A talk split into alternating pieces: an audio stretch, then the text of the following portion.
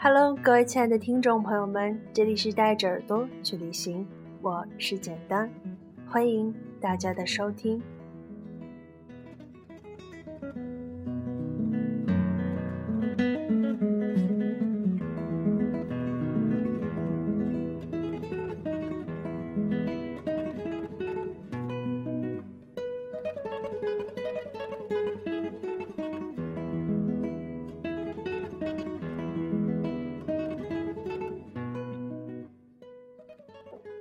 今天我要跟大家分享的是关于演员费雯丽的一段传奇的人生。有的人为了名利而奔波一生，而费雯丽为了爱情却甘愿抛弃所有，就像费雯丽主演的电影《蔚蓝深海》一样，遇见了对的人，便爱的决绝，即使飞蛾扑火，即使不过是一场凄美绝恋。Thank you.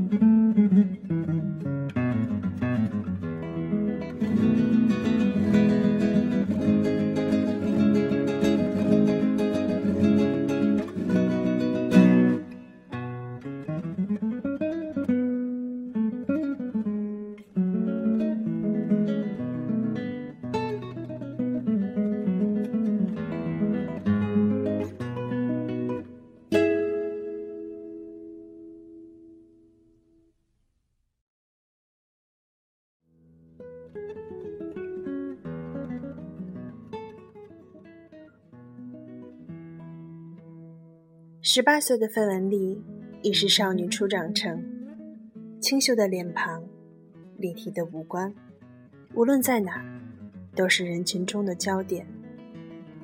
在一个舞会上，她结识了年长她十三岁的赫伯特·利·霍尔曼。赫伯特是个律师，不仅博学多才，更是风度翩翩，堪称那个时候的英国绅士。年纪大的男人总会给情窦初开的少女带来安全感，成熟而稳重。霍尔曼向费雯丽求婚了。面对这个不仅仅扮演着好情人，更是人生导师的赫伯特，费雯丽没有丝毫的抵抗力。于是，二人在牧师的宣誓下，正式结为夫妻。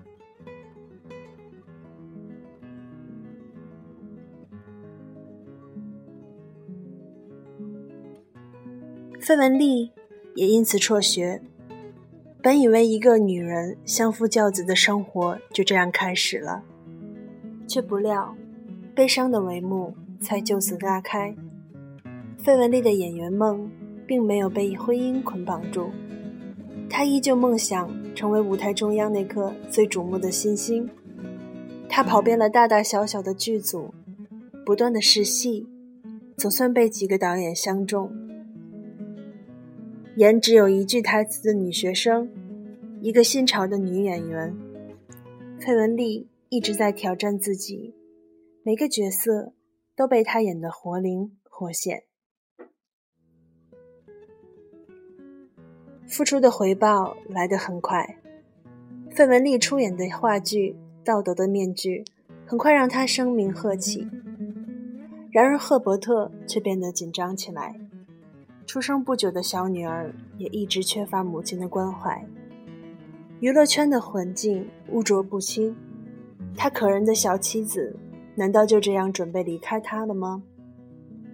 果然，这个世界上真的有第六感这回事儿。费雯丽在英国媒体圈已经是备受瞩目的时候。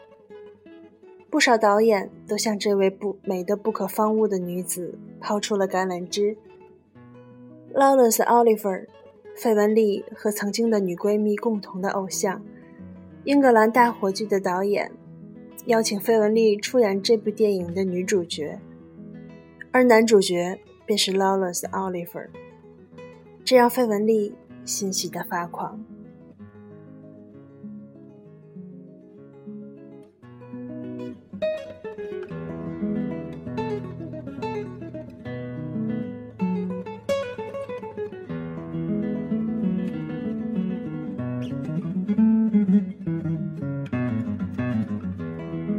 Amen.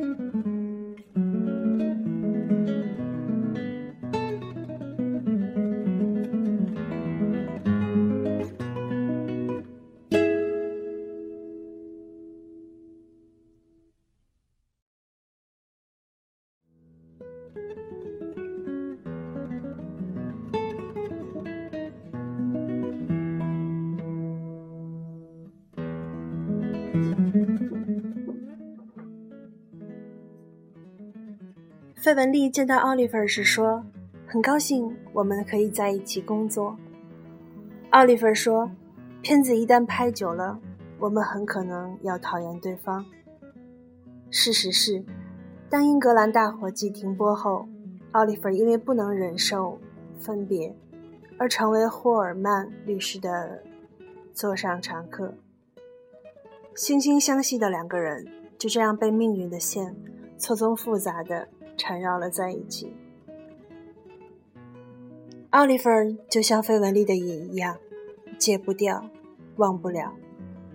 霍尔曼也不是傻，正如前面所说，这样的英国绅士不仅仅是费雯丽的丈夫，更是她的人生导师。于是他大度的放费雯丽走，让他去追求属于自己的幸福。然而这一走，便是走到了美国的好莱坞。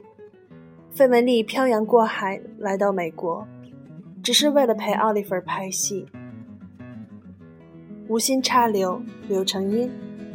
随后，乱世佳人的导演便邀请费雯丽饰演斯嘉丽一角。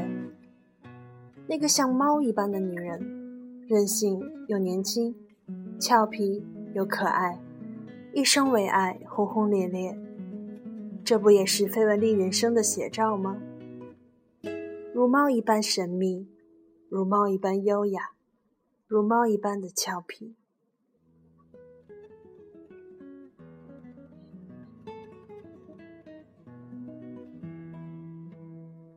凭借着这个为他量身定做的角色，一举拿下了奥斯卡奖。而奥利弗在《呼啸山庄》里的表现平平。并没有获得什么奖项。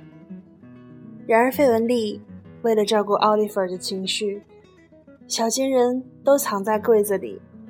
直到后来，奥利弗拿到奥斯卡奖，费雯丽才将自己的拿出来，一起摆放在展示柜里。从这里就可以看出来，费雯丽爱得那么深沉，爱得如此小心翼翼。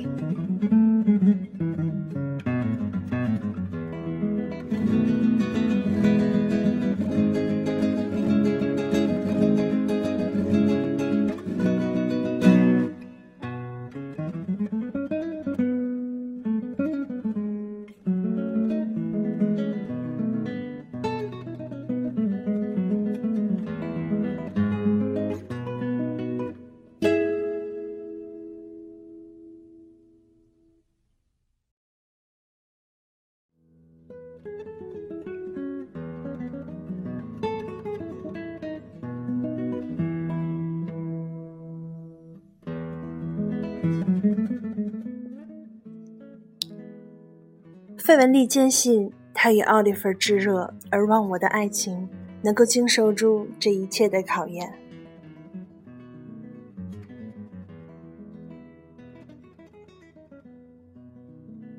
当双方同时离婚，成为自由身时，费雯丽迫不及待地成为奥利弗的妻子。她一刻都不愿意等待，她马上拉着奥利弗去教堂。但是教堂却已经下门关班，下班关门了。当晚，费雯丽便通知所有的朋友，第二天早上，她和奥利弗要在那个教堂举办婚礼。幸福早已冲昏了他的头脑，奥利弗也只是宠溺地轻揉了他的头发，笑笑罢了。爱情里的一切都显得如此美好。然而，二十年后，当他发现自己错了的时候，竟是那样的难以置信。即使如此，他还是说：“如果能够重新拥有生命，她还会做一名女演员，还会嫁给奥利弗。费雯丽在《乱世佳人》之后，又出演了电影《魂断蓝桥》。汉密尔顿夫人安娜·卡列尼娜，一九五一年因出演《欲望号街车》，费雯丽再次获得了奥利奥斯卡最佳女演员奖，随后又获得了戛纳电影节最佳女演员奖。而令朋友们惊讶的是，费雯丽并不在乎自己取得了怎样的成就。她的重心永远都在奥利弗身上，一如从前，奥利弗依旧是他的人生偶像。然而，费雯丽她太于真实了，总是动情地感受他人的命运，又从来表里如一。于是，她所表演的每一个悲剧，都在消损着她的健康。魂断蓝桥中的马拉因为爱而死在车轮下，汉密尔顿夫人中的艾玛因为尊严而失去了一切。欲望号列车，布兰奇因为不愿忘怀而被强行的送往精神病院。一次次忘我的置身于这些角色中的费雯丽，终究还是病倒了。没有人知道她脆弱。而又紧绷着的神经何时会突然崩溃？他拍《乱世佳人》时染上的肺结核更加严重了，还有两次流产，这些病痛无情地折磨着他的身心，最后他患上了躁郁症。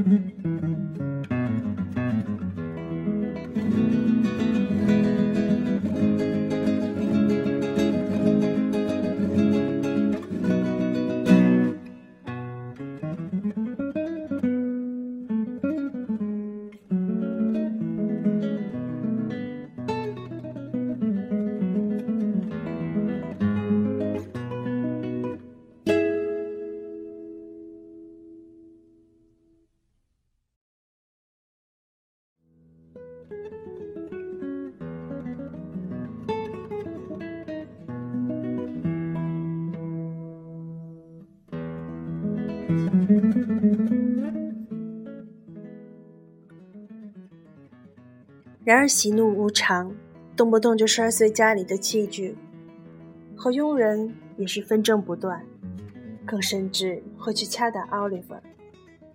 奥利弗难难以忍受这样古怪的性格和暴躁的脾气，终是准备离开他。他越来越长的时间离开家去巡回演出。费雯丽曾在极度绝望中给奥利弗写出长达二十二页的信，诉说他的孤寂和思念。但是，当一群记者包围费雯丽的小别墅，追问费雯丽对于奥利弗要和他的新欢即将结婚，他的感想是：费雯丽彻底崩溃了。他们还没来得及说再见。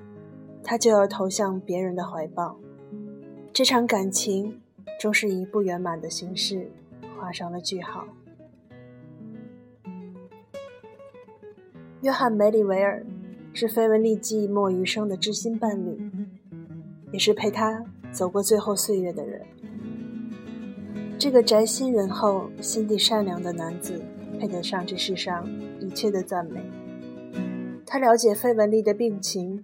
细心呵护，每一次费雯丽发病的时候都陪伴在侧，并在费雯丽哭诉为什么自己不能得一种体面的病呢？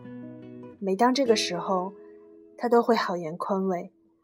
在费雯丽给自己发病时，失去仪态、得罪的朋友写上道歉信的时候，递上名单。他明白奥利弗在费雯丽心中的地位。即便是给约翰写信，费雯丽的落款也永远是费雯·奥利弗·爵士夫人。他宽容地接受了这一切，即使面对这个细心呵护、照顾他的男子，奥利奥利弗的心意在他身上也不曾改变过。费雯丽如是说道：“这一切，只愿和奥利弗度过短暂的人生，也不愿和别人度过漫长的一生。”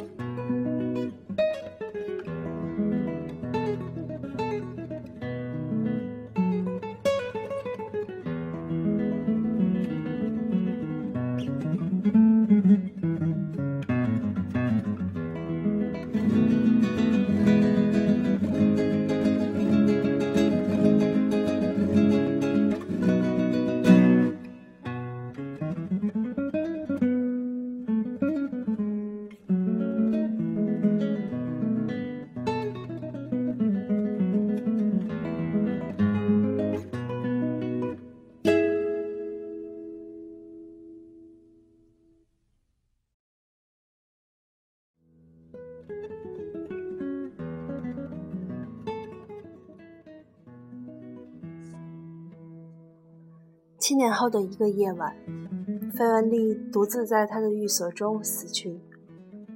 在她去世的前一天，他曾给朋友送去两颗玫瑰。他说：“如果你现在种，它们很快就会生根。种花人把第一颗叫做费雯丽，另一颗是你，叫做超级明星。”朋友说：“那这就是说，两颗玫瑰都是你。”费雯丽的眼睛一下湿润了。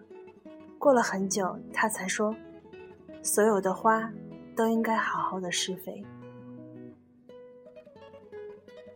在费雯丽去世的许多年后，有人发现老年的奥利弗独自在家中看一部关于费雯丽的纪录片。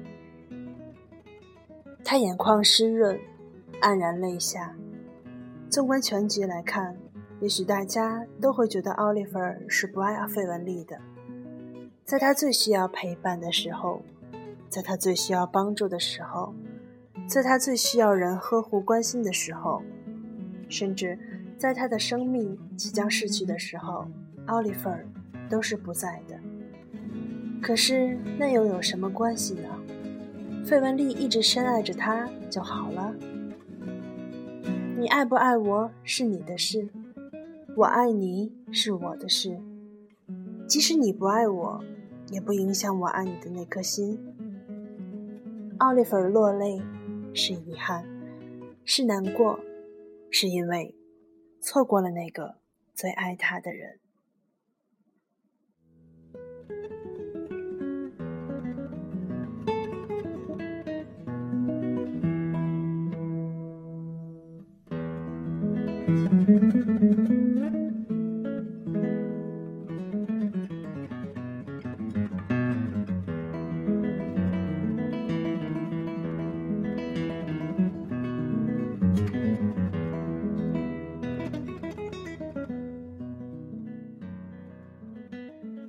然而，爱情就是这样，爱你的人未必你爱，你爱的人未必爱你。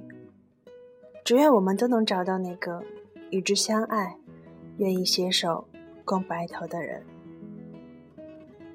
In spite of you and me and the whole world, say we're going to pieces around of us. I love you.